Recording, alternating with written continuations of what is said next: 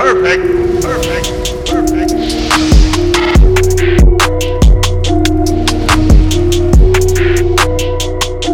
What is going on, everybody? RB here. Welcome back on into Philly Take with RB. Yes, that is right. We are back for yet another one today. Right now, we're covering all Sixers free agency stuff. Be sure to like the video if you're enjoying the content, guys. Subscribe to the channel if you're new, and be sure to ring that bell so you're always notified anytime we upload or go live. Let's get right into it. So, just a little while ago, some breaking news coming out of the Sixers camp. That is right.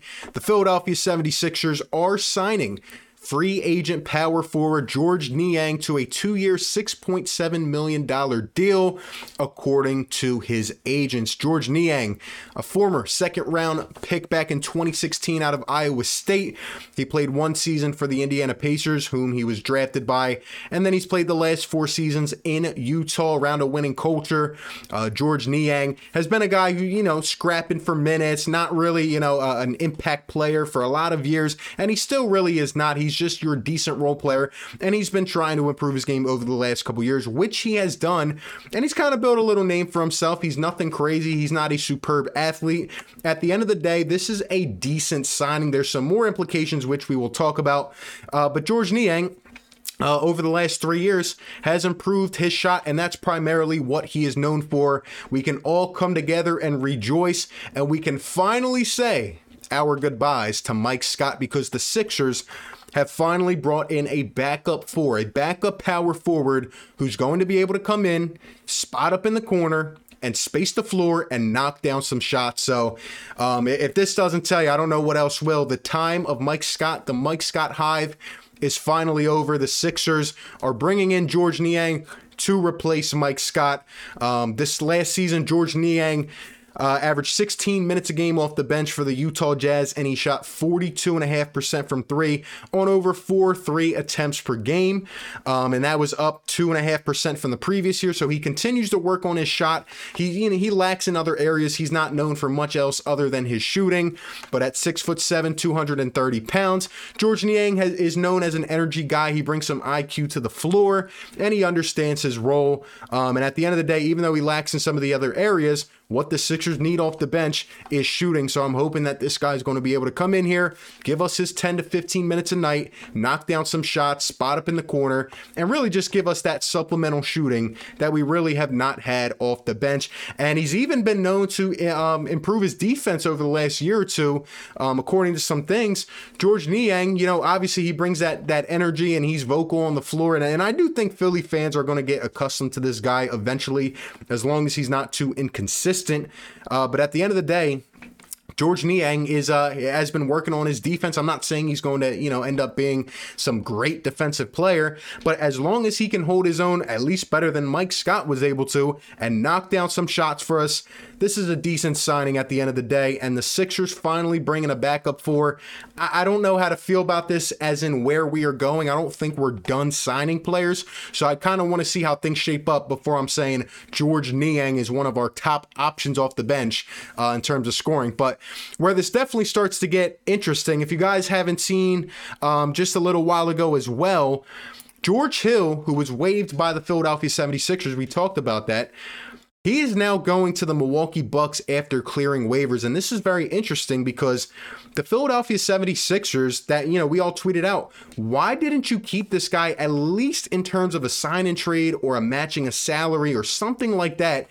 Now you let him walk and essentially, you know, you, you waived him before his $10 million became guaranteed. And now he's heading over to another Eastern Conference team. And that's interesting. And now with this signing of George Niang, it is possible, guys, that Danny Green, very possible that he is not returning to the Sixers. Let's talk about why. The reason I, I, took a little bit to make this video is because I, I'm trying to find out the most accurate information. At the end of the day, we're just not going to know yet.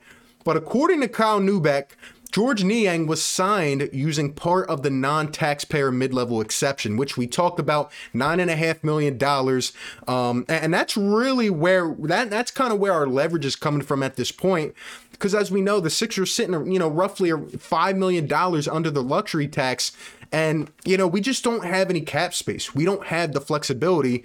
And that's why we're not out here making tons of signings, right? We signed Andre Drummond for a, a veteran's minimum, but we're not out here doing anything crazy because we don't have the cap space. However, our non taxpayer mid level is really our leverage point, and that is really the strong point that we are trying to use to get Danny Green back. But according to sources that I've been reading, Danny Green and the Sixers aren't even close on a deal. But it's also very interesting on the other hand because a lot of the places that I thought, or, the destinations I thought Danny Green would really be enticed to go to, like the Nets and the Knicks and the Lakers, right? Teams like that, they went out and signed pieces today. The Lakers signed literally every shooting guard you can think of on the free agent market. The New York Knicks retained Alec Burks for $10 million a year. And meanwhile, the, the Brooklyn Nets went out and signed Patty Mills, who, by the way, for $6 million a year, um, that is a great deal. I thought we probably could have competed with that, but I guess we had our eyes on something else. Uh, but at the end of the day, maybe Danny Green ends up going to the Miami Heat. Now, the Sixers may end up moving him in a sign and trade. I know we still have the trade exception of 8.1 million, I believe it is, for the Al Horford trade. Maybe we try to acquire another exception with the Danny Green Green trade. But, you know, don't get me wrong, Danny Green could return to the Philadelphia 76ers. However, at this point, it is looking a lot less likely because as we use part of the non uh, taxpayer mid level to sign George Niang, right? You're taking off the, the 3.35 mil for this year off of the 9.5. We're sitting at around what, $6.2 million on that uh, mid level exception.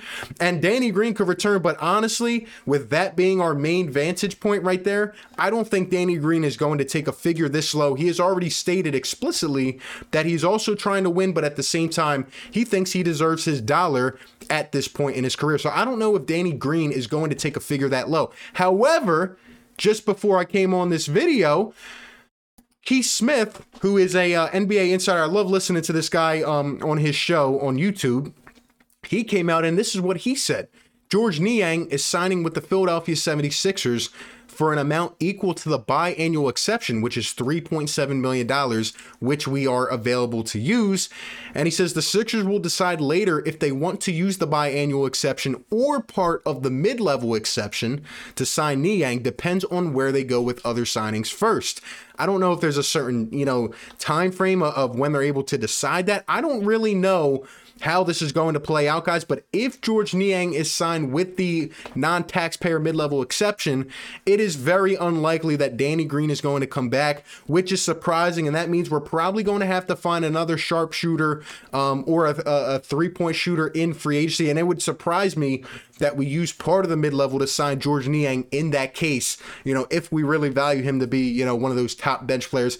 I don't know. We're going to just have to wait and find out what the accurate information is um, you know, pertaining to this deal. But at the end of the day, the Sixers get a backup four. I guess we can be happy for now. But let me tell you, man, so many dominoes are falling around the league. It seems like the Lakers are getting everybody. Other teams are signing. At this point, I just really hope Daryl Morey has a plan up his sleeve because at the end of the day, we still have a lot of work to do.